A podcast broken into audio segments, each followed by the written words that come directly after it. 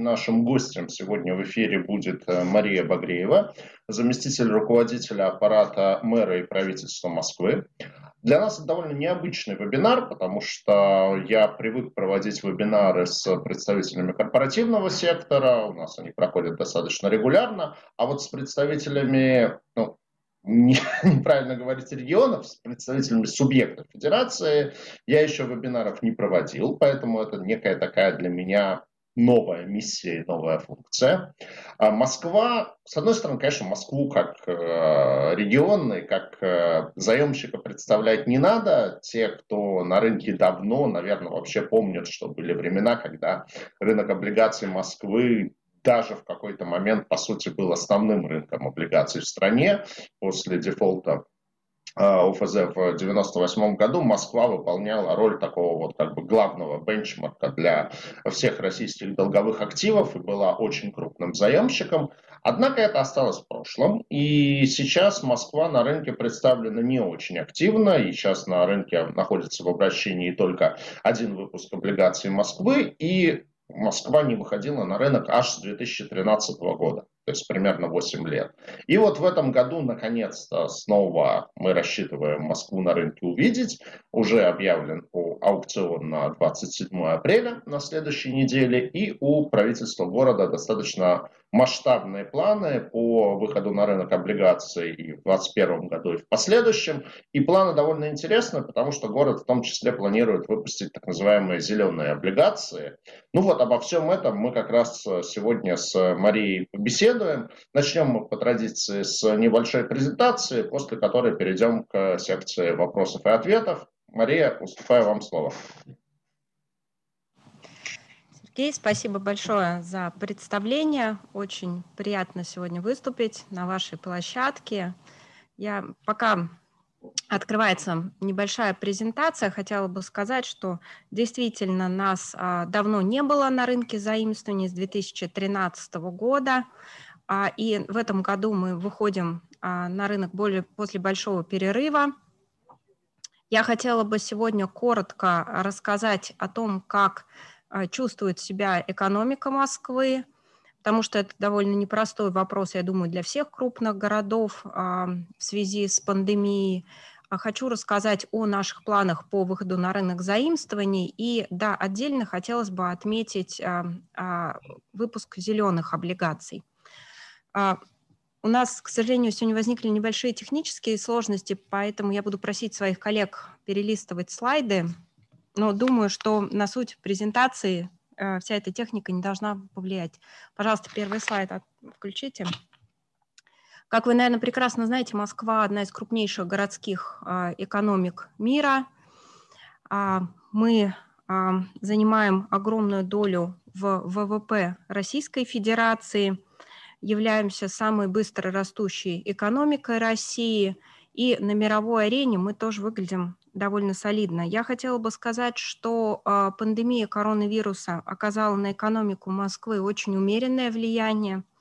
На слайде здесь представлены данные Евромонитор. А, по их оценкам, а, снижение ВРП Москвы произошло на 4%, что, как вы видите, существенно ниже, чем падение аналогичного показателя по другим крупным городам.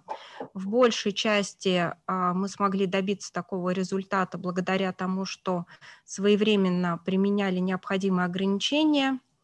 И а, второе, своевременно вводили меры поддержки для московского бизнеса а, для того, чтобы поддержать экономику на плаву, для того, чтобы создать возможности для дальнейшего развития и роста экономики города. Следующий слайд, пожалуйста. У нас очень устойчивая доходная база бюджета. А, Москва, как вы знаете, живет за счет собственных доходов. Мы практически не получаем трансфертов из федерального бюджета. Основные источники для доходов для нас – это в первую очередь НДФЛ. Это самый растущий самый крупный источник доходов бюджета, потому что мы огромное внимание уделяем созданию новых рабочих мест, в том числе высокопроизводительных в городе Москве. Поэтому НДФЛ у нас это основной источник доходов. На втором месте налог на прибыль, который также отражает деятель, э, результаты деятельности организаций, работающих в городе. Эти два налога суммарно составляют три четверти а, городского бюджета. А, и, в принципе, я хочу сказать, что и в 2021 году, и в ближайшей трехлетке в целом а, доходы бюджета полностью покрывают все расходы, связанные с содержанием города и выполнением городом социальных обязательств. Мы выходим на рынок заимствований, потому что мы не хотим останавливать крупные городские инфраструктурные проекты. Следующий слайд, пожалуйста. Мы считаем, что а, реализация крупных проектов в городе Москве таких как строительство метро, создание транспортных пересадочных узлов, а, привлекает в город в том числе частные инвестиции, а, вокруг строящихся линий метро или крупных транспортных узлов начинают строиться офисы дополнительные, жилье, и на 1 рубль городских инвестиций мы посчитали, в среднем у нас а, привлекается 3 рубля частных инвестиций. Поэтому, конечно, для нас а, остановка и заморозка крупных строительных инфраструктурных проектов крайне нежелательна. На сегодняшний момент, учитывая уровень инфляции в стройке, нам выгоднее а, занять деньги и построить все, что мы запланировали, чем откладывать стройку и строить дальше по более высоким ценам. А, я хочу сказать еще, что а, крупные инфраструктурные проекты, а, помимо того, что привлекают инвестиции, способствуют и в целом развитию московской агломерации. Благодаря укреплению транспортного каркаса города все больше жителей Подмосковья, близлежащих регионов могут приезжать к нам на работу, растет количество рабочих мест, соответственно, более устойчивым становится городской бюджет. Следующий слайд, пожалуйста. А, у нас сейчас на данный момент утверждены два решения об эмиссии так называемых обычных классических облигаций. Суммарный объем 140 миллиардов рублей. Половина из них это трехлетние облигации и половина пятилетние бумаги. И тот, и другой выпуск у нас а, мы планируем размещать с фиксированной ставкой купона с выплатой два раза в год. А, первое размещение, как Сергей уже сказал, действительно запланировано а, на московской бирже на вторник, 27 апреля. Мы планируем разместить 35 миллиардов рублей, трехлетние облигации и ожидаем тот ориентир по доходности, который мы сегодня даем инвесторам, это 50-60 базисных пунктов к ОФЗ. Я хочу сказать, что, в принципе, город Москва на протяжении последних нескольких лет а, занимал очень консервативную долговую политику. Следующий слайд включите, пожалуйста. На сегодняшний момент а, госдолг Москвы составляет менее 1% в доходах города, что существенно ниже, чем а, в других регионах Российской Федерации и существенно ниже, чем в крупных мировых агломерациях. А, даже если а, мы будем занимать предельные объемы, которые на сегодняшний день а, запланированы в бюджете города Москвы, а это 396 миллиардов рублей, тем не менее мы все равно не выйдем за уровень какой-то критичной устойчивости, госдолг составит по-прежнему несущественную часть в доходах бюджета. Отдельно, как я уже сказала, мне хотелось бы рассказать про зеленые облигации. Включите, пожалуйста, следующий слайд. 20 а, апреля, совсем недавно, мы утвердили концепцию зеленых облигаций города Москвы, в которой подробно рассказываем обо всех зеленых инициативах города а, и о проектах, которые мы решили привязать к выпуску облигаций планируемому.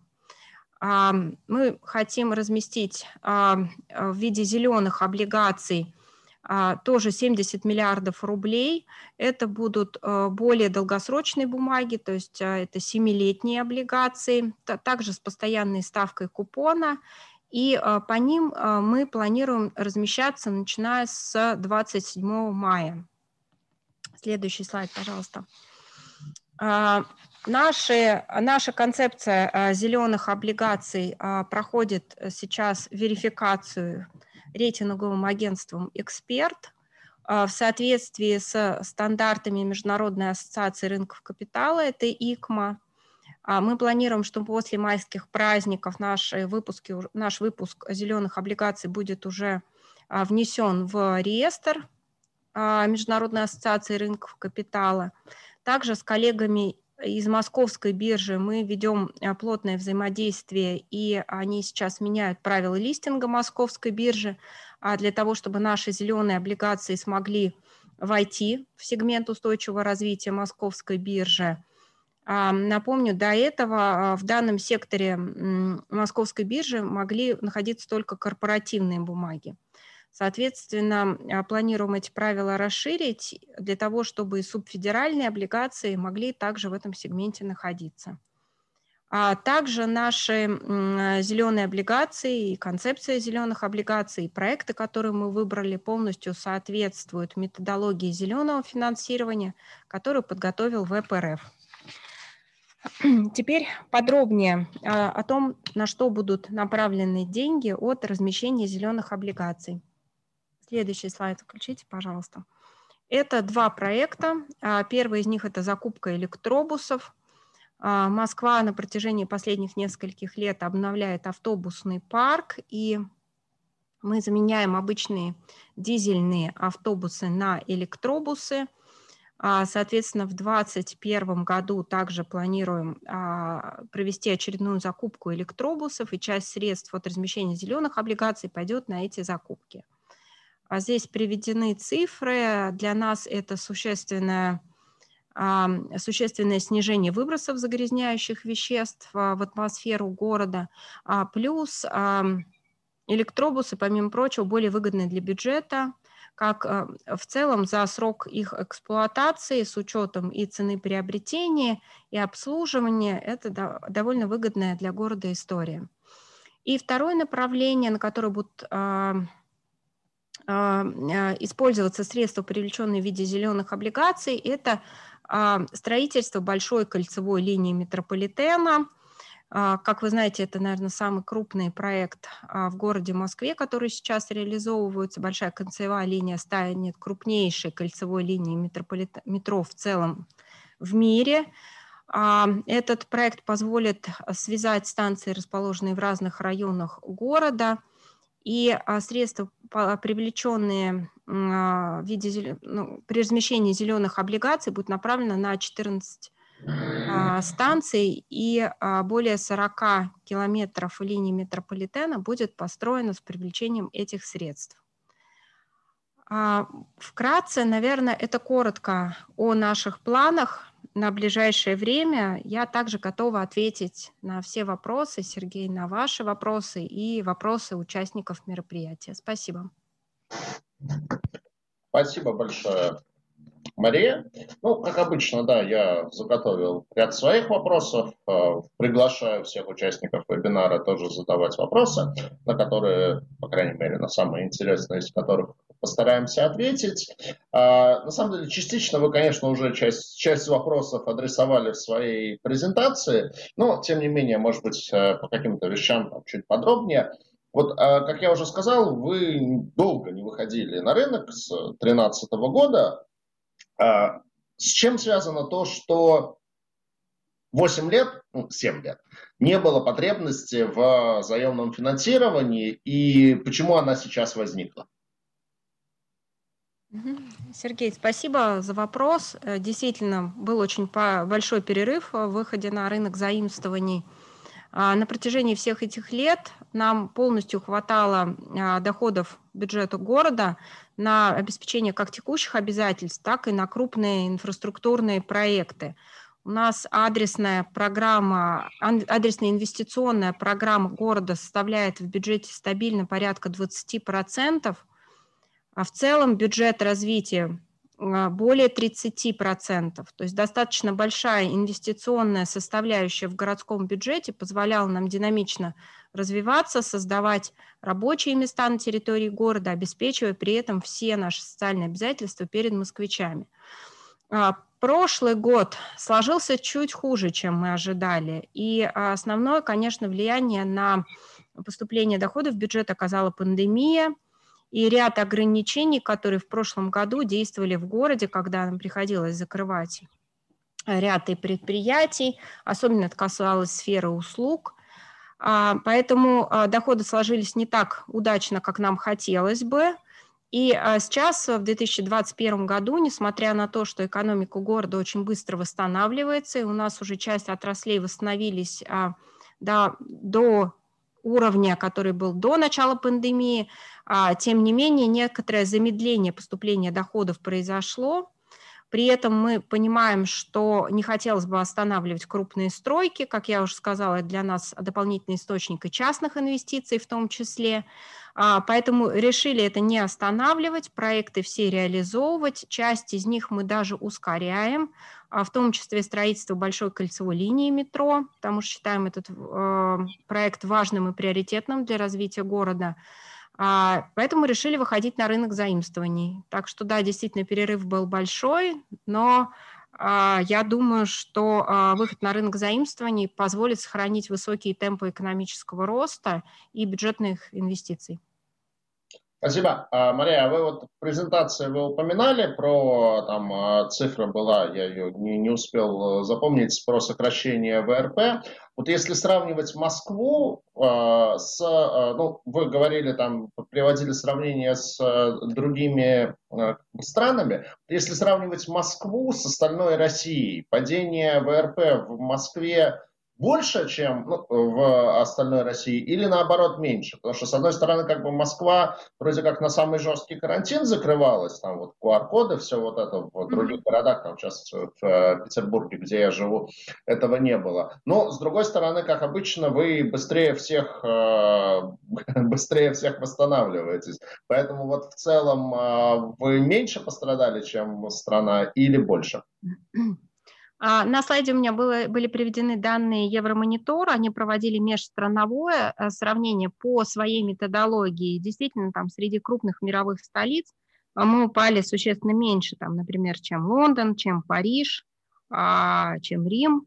То, что касается России, и если брать сравнение с другими регионами, мы, конечно, должны ориентироваться на наши российские стандарты и данные Росстата. К сожалению, а, они не настолько оперативные, как нам хотелось бы. Мы считаем, что вот по методике Росстат, если мы сейчас считали падение ВРП, оно было бы еще меньше, то есть не 4%, а 2,4%.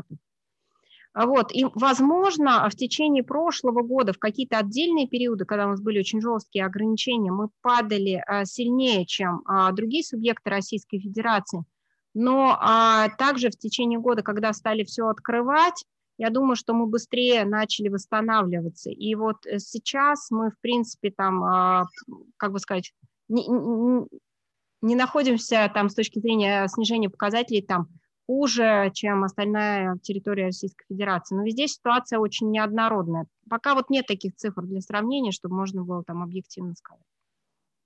Понятно. А вот, э, ну, наверное, тоже как бы тема близкая к а, к пандемии, ко всему этому, mm-hmm. в плане доходов бюджета, а, а, ну, если можно, какую-то разбивку, из чего состоит. То есть я так понимаю, что, может быть, немножко дилетантский вопрос. То есть НДФЛ идет в доходы регионального бюджета, и там часть денег от налога на прибыль. Вот и э, понятно, что НДФЛ явно более стабильная вещь, налог на прибыль организаций гораздо более там, зависящая именно от экономической конъюнктуры вещь, то есть из каких основных э, в данном плане источников состоит бюджет Москвы, ну, соответственно, для того, чтобы представить, насколько вот он стабилен и устойчив.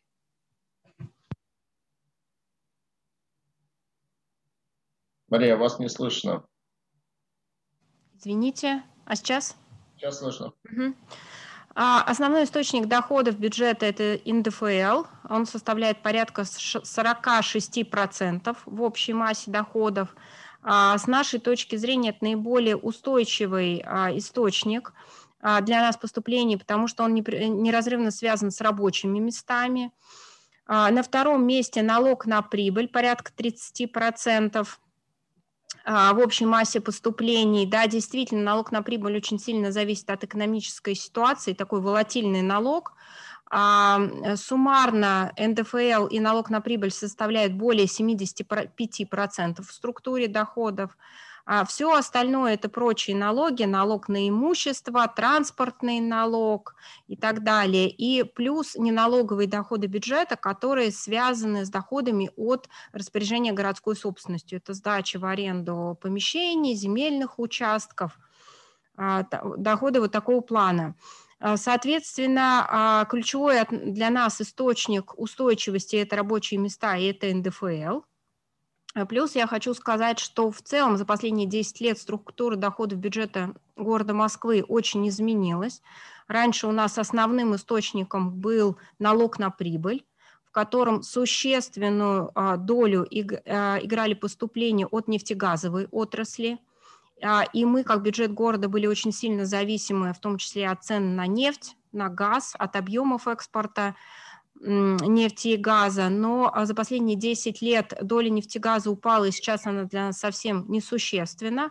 А, к этому в первую очередь привели изменения налогового и бюджетного а, законодательства, связанные с созданием консолидированных групп налогоплательщиков, то есть нефтегазовые доходы, которые раньше поступали в Москву, из Москвы ушли и поступают в основном в регионы, на территории которых идет добыча и переработка нефти и газа.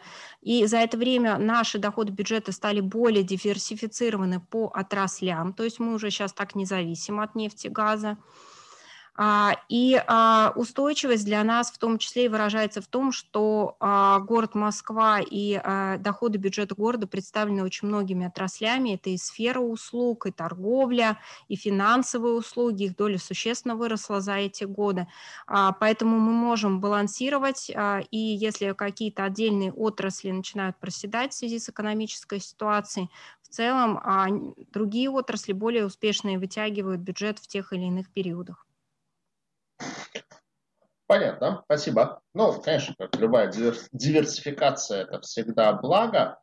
А, хорошо, Мария, вот вопрос такой, может, чуть провокационный, э, тем не менее. То есть понятно, что Москва имеет высокие э, рейтинги, там, рейтинги от всех трех международных агентств, они соответствуют суверенному уровню, то есть здесь как бы Москва эквивалентна суверену. Если брать э, рейтинги внутрироссийских агентств, то у вас есть рейтинг от Акры, он AAA, то есть он максимально возможный. То есть, в принципе, как бы с точки зрения кредитного риска, это почти безрисковые бумаги.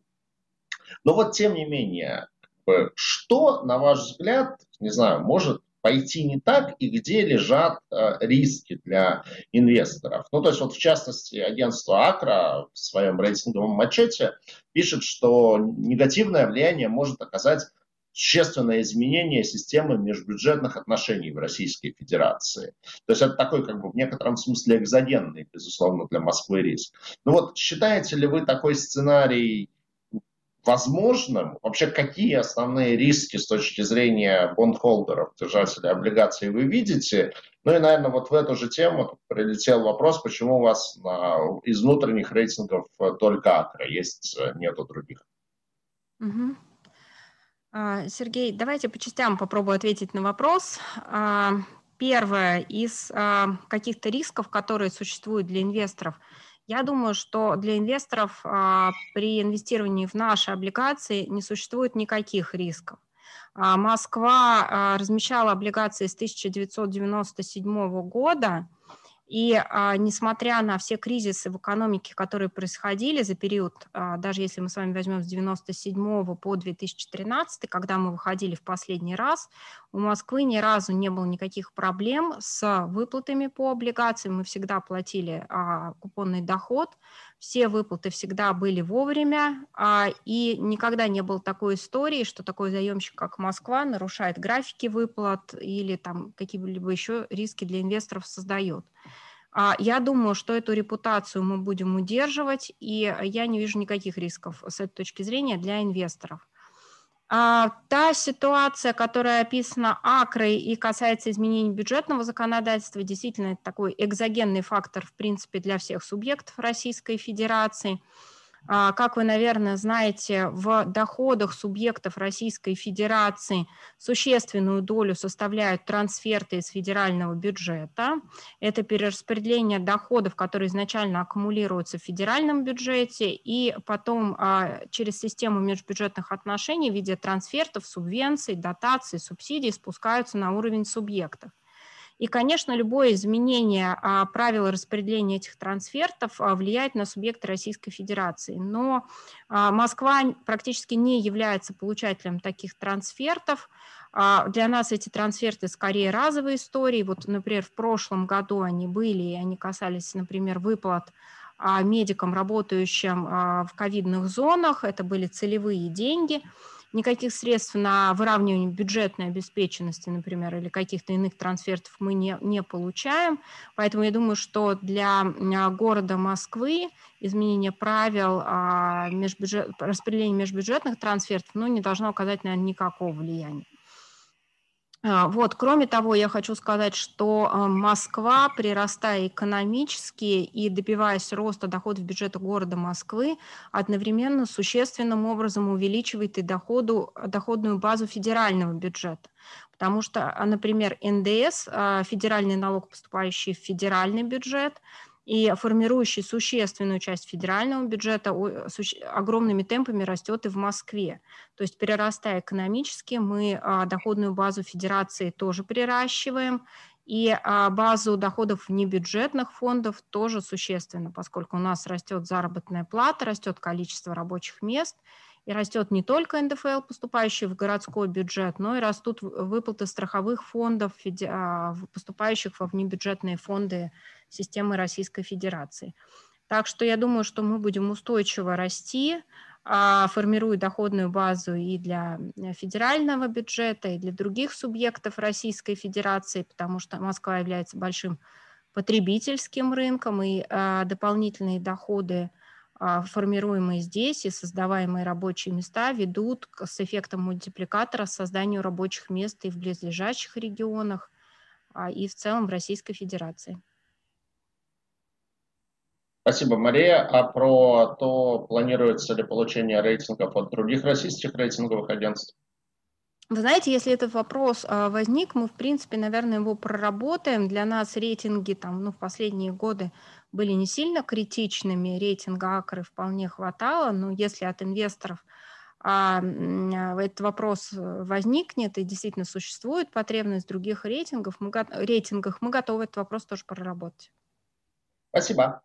А, так, ну про параметры э, э, планируемых вот в ближайшее время займов мы, в принципе, уже сказали, что будет выпуск э, на три года, будет выпуск на пять лет, будут сейчас 27 апреля размещаются трехлетние облигации на 35 миллиардов рублей. А, ну, может быть, еще что-то дополнить вот относительно таких как бы ближайших планов. Ну, ближайший план действительно это 27 апреля. А, я думаю, что следующая точка размещения, это размещение будет пятилетних облигаций. Мы планируем после майских праздников а, к этому вопросу подойти. И а, далее, конец мая, выйти с первым размещением по зеленым облигациям. Это такой, в общем, новаторский проект среди субъектов Российской Федерации – и а, мы очень надеемся, что это размещение пройдет успешно, привлечет как российских, так и иностранных инвесторов и а, в целом позволит более эффективно субъектам, другим субъектам Российской Федерации в том числе, занимать деньги на правильные, зеленые, социальные, ESG-проекты, как угодно мы их можем здесь назвать, пользуясь разной терминологией, что это вот будет первый шаг, который должен существенно расширить сегмент вообще устойчивого развития российского, российского финансового рынка. Ну да, безусловно, это такой как бы будет groundbreaking deal. А, хорошо, а вот а, 27 апреля, если брать вот в плане именно момента выхода, не смущает а, вот именно текущий момент, потому что у нас а, бешеная волатильность на рынке госбумаг э, последнюю неделю происходит.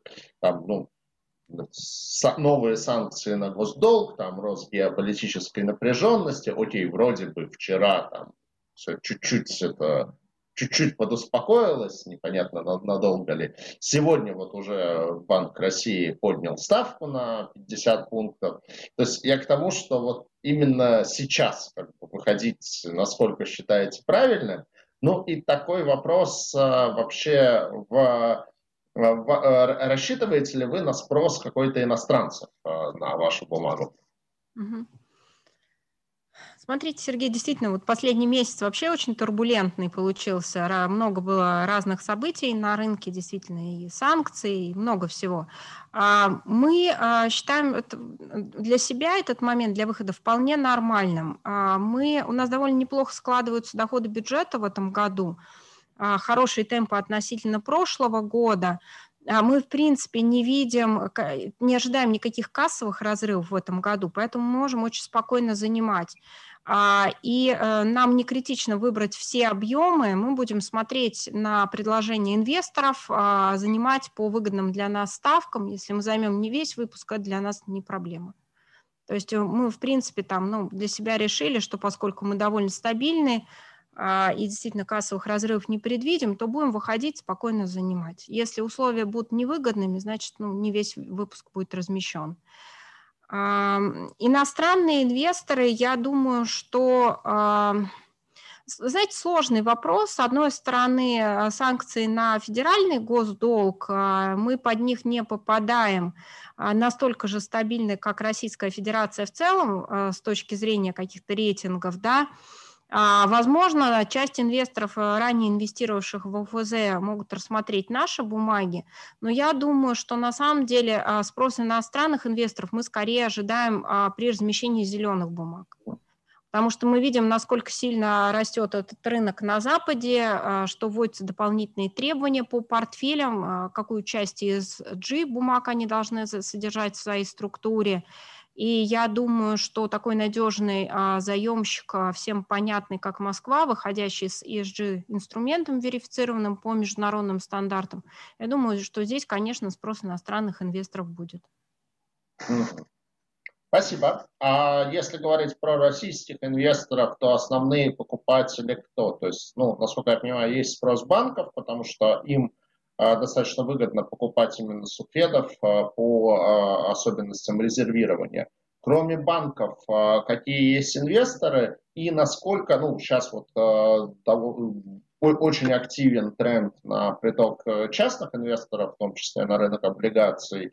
Э, насколько велик спрос частных инвесторов на э, облигации Москвы? Ориентируетесь ли вы на спрос со стороны этой группы? Там, не знаю, планируете ли, может, какие-то специальные маркетинговые программы для частных инвесторов?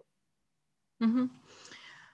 А, действительно, количество физических лиц, зарегистрированных на московской бирже, огромным показало рост в прошлом году. А, э, среди граждан есть большой интерес к стабильным бумагам, к понятным инвесторам. А, я думаю, что и в нашем случае физические лица, приобретая наши облигации через брокеров, какую-то часть выпуска, наверное, заберут, но основной все-таки спрос он со стороны банков и управляющих компаний на сегодняшний момент. А, мы начали с самых а, ликвидных, наверное, самых привлекательных трехлетних бумаг. А, я думаю, что после первого размещения для рынка будут более понятны ориентиры по доходности на наши бумаги. И к следующим выпускам, наверное, более диверсифицированный будет уже спрос со стороны разных инвесторов. Но на первом этапе действительно интерес со стороны в основном банков и управляющих компаний. Ну, пока вот исходя из того общения с а, рынком, которое у нас было. Угу. Хорошо. Давайте тогда еще раз про зеленые облигации. Вы, правда, о них уже довольно много и подробно как бы рассказали. То есть я хотел спросить, куда пойдут деньги. Вы, в общем, уже сказали, что это электробусы и а, ускорение строительства большой кольцевой линии. А, но ну вот, а, тем не менее, вы уже озвучили, что это будет как бы конец мая. То есть а, можете ли вы сказать, там, какими траншами это будет делаться, какие сроки заимствований будут. А, и, а, в общем, как вот с точки зрения, не знаю, вот правовой, насколько уже вот база, такой фреймворк для э, зеленых облигаций, субфедов э, в России существует? Или вы ее сейчас, по сути, пробиваете? Ну, смотрите, сначала про параметры. А, мы а, планируем утвердить условия эмиссии э, и определить объем выпуска в размере 70 миллиардов рублей. А, я думаю, что будем размещать э, двумя траншами по 35 миллиардов рублей. Вот с первым планируем в конце мая, 27 мая пока для себя дату определили, выходить. Здесь, знаете, будет такая а, интересная ситуация с точки зрения российского законодательства и нашей нормативной базы. Это будут классические облигации, обычные. А, потому что у нас есть ряд законодательных ограничений. В первую очередь это положение бюджетного кодекса, которое говорит о единстве кассы, то есть о том, что все доходы, которые мы получаем из разных источников, формируют общую кассу бюджета, они не окрашены внутри и далее направляются там, в соответствии с предусмотренными бюджетом направлениями расходования. А, вот. А с другой стороны, с точки зрения международных стандартов, мы понимаем, и такой опыт других городов уже существует, что мы можем определить в концепции зеленых облигаций общий объем средств, направляемых на проекты, и э, далее обеспечить, что именно этот объем средств был э, направлен на заявленные направления. То есть фактически обеспечить не а, прослеживаемость денег внутри бюджета, а сопоставление объемов, которые мы обещали потратить на зеленые проекты, и фактических объемов, которые мы на них потратим. А, поэтому будем двигаться в такой схеме с точки зрения российского законодательства. Это обычные классические облигации – а, которые, тем не менее, по международным стандартам, по стандартам ВБРФ являются зелеными, и а, которые, мы надеемся, будут включены в сектор устойчивого развития Московской биржи. А, мы, поскольку действительно среди субъектов первый раз проходим этот путь, э, сейчас вот многие изменения, которые происходят, мы фактически вот с коллегами их отрабатываем, с Центробанком, с биржей. Я думаю, что когда мы пройдем этот путь до конца, а, дорожка уже будет протоптана, и другим субъектам будет легче это реализовать.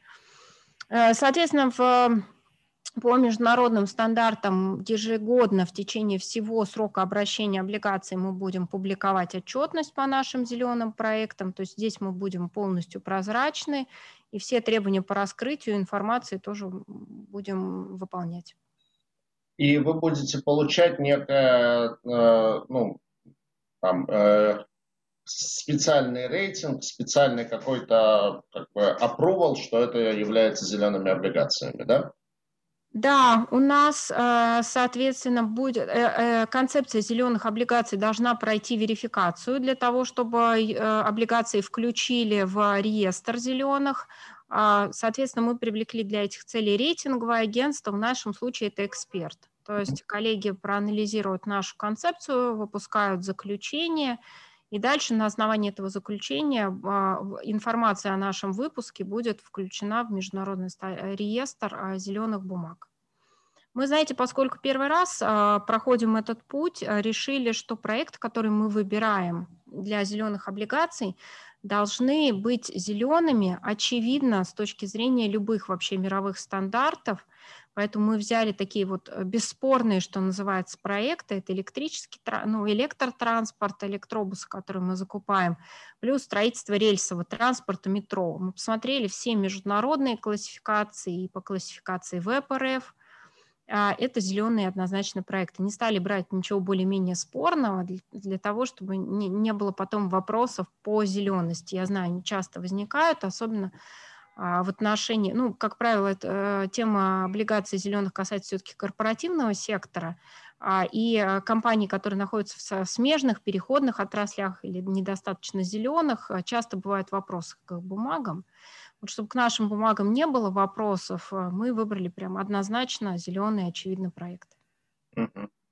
А, а вот вы упоминали, что вы планируете, что эти облигации будут включены в сектор устойчивого развития московской биржи, и для этого будут внесены определенные изменения в правила листинга. А что это даст? Ну, вот, хорошо, их включат в этот сектор устойчивого развития. Там, с точки зрения инвестора, это дает какие-то льготы, вот, в, чем, в чем выгода будет от этого?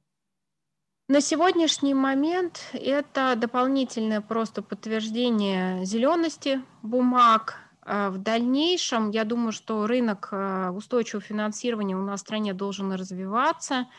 И а, неоднократно коллеги из ВПРФ, в том числе из Минэкономразвития, говорили о том, что необходимо прорабатывать и меры поддержки для инвесторов, инвестирующих в устойчивые инструменты.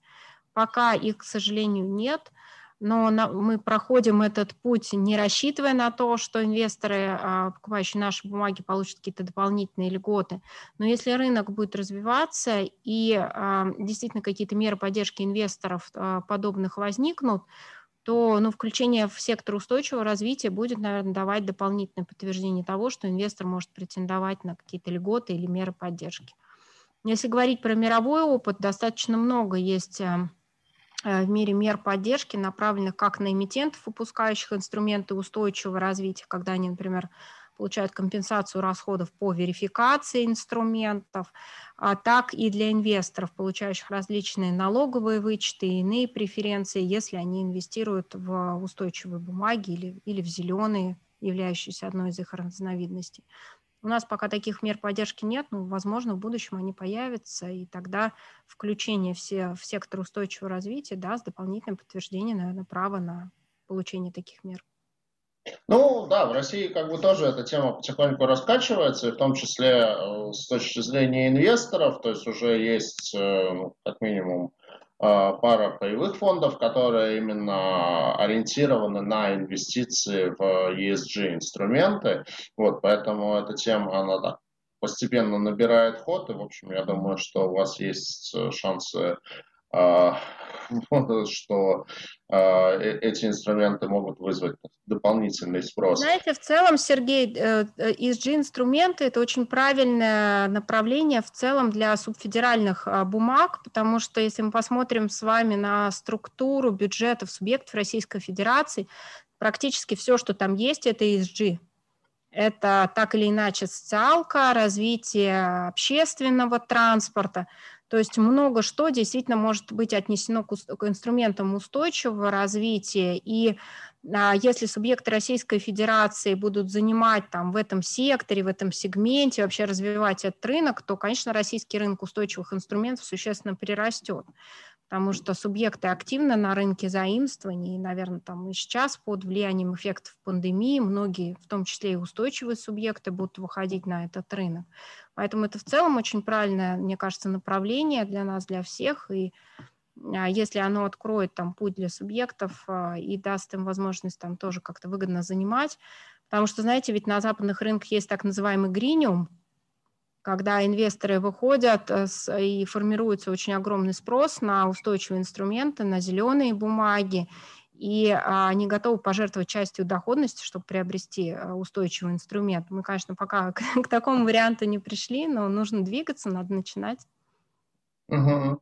Да, ну в этом плане действительно вам спасибо за то, что вы это этот путь проделывается, потому что я думаю, что просто многим регионам, если честно, не приходила в голову такая мысль, потому что, ну, то, о чем вы говорите, да, там, с электробусами, может, это именно московская фишка, а вот э, там строительство общественного транспорта и то, что это является тоже экологически зеленым проектом, потому что уменьшает использование частного транспорта. Вот это, может, даже вот просто в голову не приходит э, сразу, и поэтому то, что вы покажете что, всем, что так можно, я практически уверен, что вслед за вами еще несколько регионов тоже э, будут размещать именно с э, в формате грин бандов. Вот, да, ну, коллеги нам уже позванивают, спрашивают, интересуются. Да, поэтому на самом деле это, это действительно как бы здорово. А, прилетела пара вопросов. Будет ли Москва привлекать банки-организаторы для размещения своих облигаций? Я напомню, что Москва именно сама размещает, то есть есть там Гарантем, как такой технический организатор, и э, там, инвестбанки для размещения вы не привлекаете. В этот раз все, все точно так же будет, как раньше, или в этот раз будете привлекать? А, с точки зрения классических облигаций все будет как раньше. Московская биржа, Гарант М, аукцион. А, то, что касается зеленых инструментов, поскольку все-таки очень специфические облигации, специфический рынок, а, наверное, немножко другой профиль инвесторов, мы сейчас прорабатываем вопрос, как это наиболее эффективно организовать, потому что, конечно, классический аукцион на московской бирже для зеленых инструментов не подходит. Поэтому мы сейчас активно прорабатываем, скорее это всего будет букбилдинг, а, и подумаем, как здесь его организовать.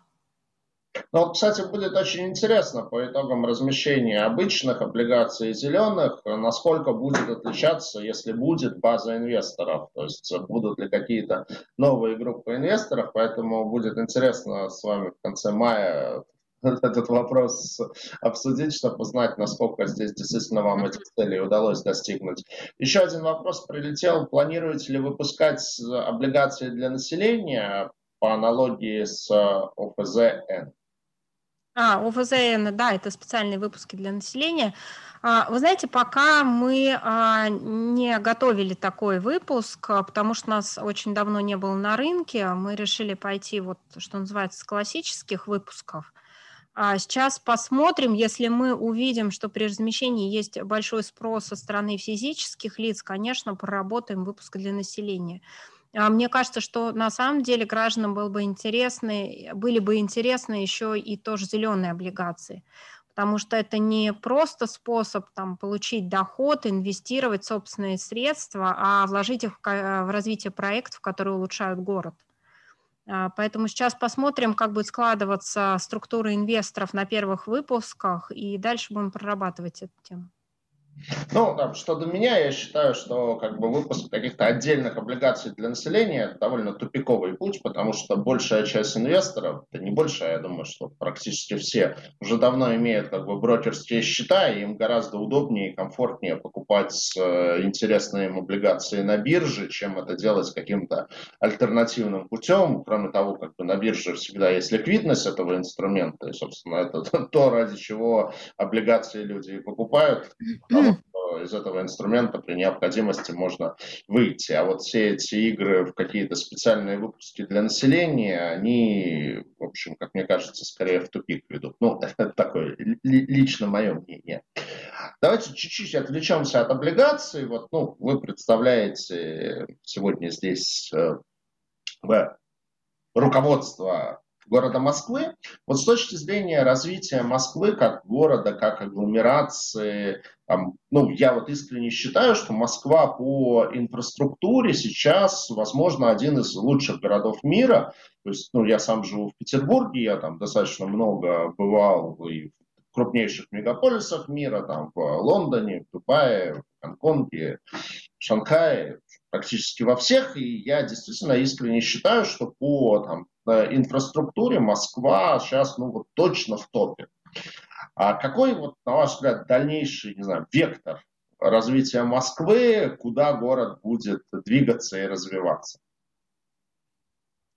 Знаете, для нас э, ключевой приоритет э, – это жители города, то, чтобы им было комфортно жить в городе, чтобы им здесь нравилось, чтобы им хотелось сюда приезжать, возвращаться из командировок, отпусков, чтобы жители Москвы были счастливы. При этом мы понимаем, что для того, чтобы обеспечивать высокие стандарты жизни в городе, необходимо создавать рабочие места и необходимо заниматься развитием экономики. И а, для нас инфраструктура и вот эти крупные проекты, в первую очередь там транспортные, а у нас в адресной инвестиционной программе города транспорт это порядка 70%, это ключевое направление развития, которое нам помогает выдерживать высокие темпы экономического роста и создавать здесь возможности а, работать, зарабатывать и комфортно жить.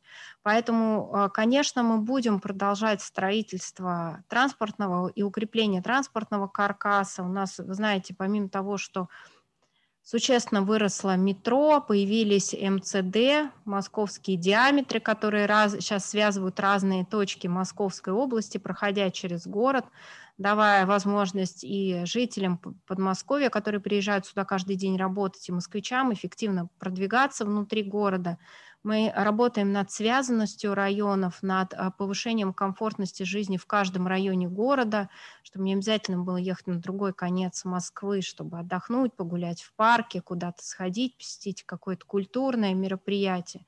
Мы продолжим развитие всех этих направлений, а, соблюдая некий баланс а, всегда комфортной жизни, создание экономических условий для роста города – в последние годы существенную роль в экономике города стал играть туризм. Немножко эти планы как бы сбила пандемия в связи с ограничениями разных потоков.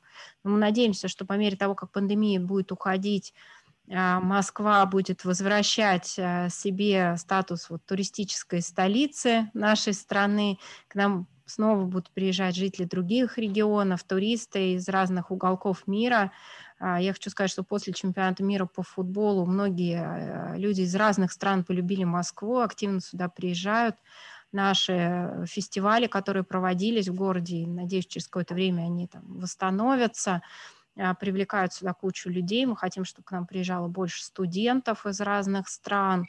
А, людей, приезжающих на разные культурные события, чтобы город развивался, и нам всем было здесь приятно жить. Я понимаю, Сергей, что вы живете в Питере, но я вот с рождения живу в Москве, очень люблю этот город и радуюсь, когда он улучшается. Поэтому мы будем продолжать делать все, чтобы здесь нравилось жить нашим жителям. Да я Москву тоже люблю, я всегда люблю в Москве бывать. И, естественно, в чем-то даже немножко завидую в Москве по тому, как она развивается. А, так, еще вопросик прилетел, не знаю, насколько он тематический или нет, но если как бы считаете, что нужно ответить, то ок, если нет, то допустим, может ли Москва рассчитывать на инфраструктурные кредиты, если да, то в каком объеме и на какие цели они будут направлены? А, я так понимаю, что этот вопрос а, связан с темой, которая была поднята в послании президента про инфраструктурные кредиты регионам. А, которые в первую очередь призваны, призваны заместить коммерческий долг, который в части регионов а, с низкой бюджетной обеспеченностью на сегодняшний момент составляет большую долю а, их в целом госдолга. Я хочу сказать, что ну, мы достаточно бюджетно устойчивы, у нас сейчас нет какого-то накопленного долга, у нас там один выпуск предыдущей облигации в обращении, который менее процента, 1% от доходов бюджета составляет, э, я не думаю, что это вот э, как бы те а, кредиты, которыми мы как, как город будем активно пользоваться.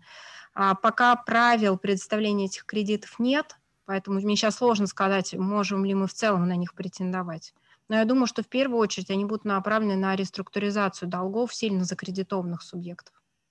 А в плане долгового финансирования вы ориентируетесь только на облигации. Прямые кредиты от банков вы не привлекаете и не планируете?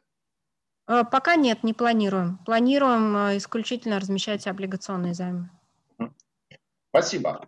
А, так, ну что ж, вроде бы мы ответили на все вопросы, которые были подготовлены у меня и которые нам прилетели. Мы как-то достаточно компактно и быстро успели все это сделать, уложившись меньше, чем в час. Наверное, это хорошо, потому что те, кто будут смотреть нашу запись на YouTube, которая завтра будет доступна, они любят, что чем компактнее, тем лучше. А, вот э, хотел с этого начать, но забыл, поэтому скажу в конце. Вот у меня в моем кабинете за мной висят две раритетные облигации еще до революционных времен – облигации Санкт-Петербурга и облигации Москвы, поэтому эти два города, в том числе Москва, имеют на самом деле очень-очень давнюю традицию э, заимствования на рынках облигаций, которая, понятное дело, прерывалась на времена Советского Союза, и затем Москва, с, Питер, по-моему, с 95-го, Москва с 97-го года э, на рынок облигаций вернулась, поэтому я очень рад, что Москва снова будет размещать свои облигации. Желаю вам, естественно, успеха в размещении 27 апреля. И на самом деле, как бы большое спасибо и от меня лично, и думаю, что от всего рынка за идею выпуска э, субфедеральных зеленых облигаций. Думаю, что это вот будет такой новый тренд, и все остальные регионы вам скажут за это большое спасибо. Мария, большое спасибо за то, что были сегодня у нас в гостях, и э, до новых встреч. Спасибо большое вам, Сергей. Спасибо всем участникам сегодняшнего мероприятия. И большое спасибо рынку, что так тепло нас встречаете все. И я надеюсь, что мы теперь на этом рынке будем присутствовать, продолжим репутацию надежного заемщика.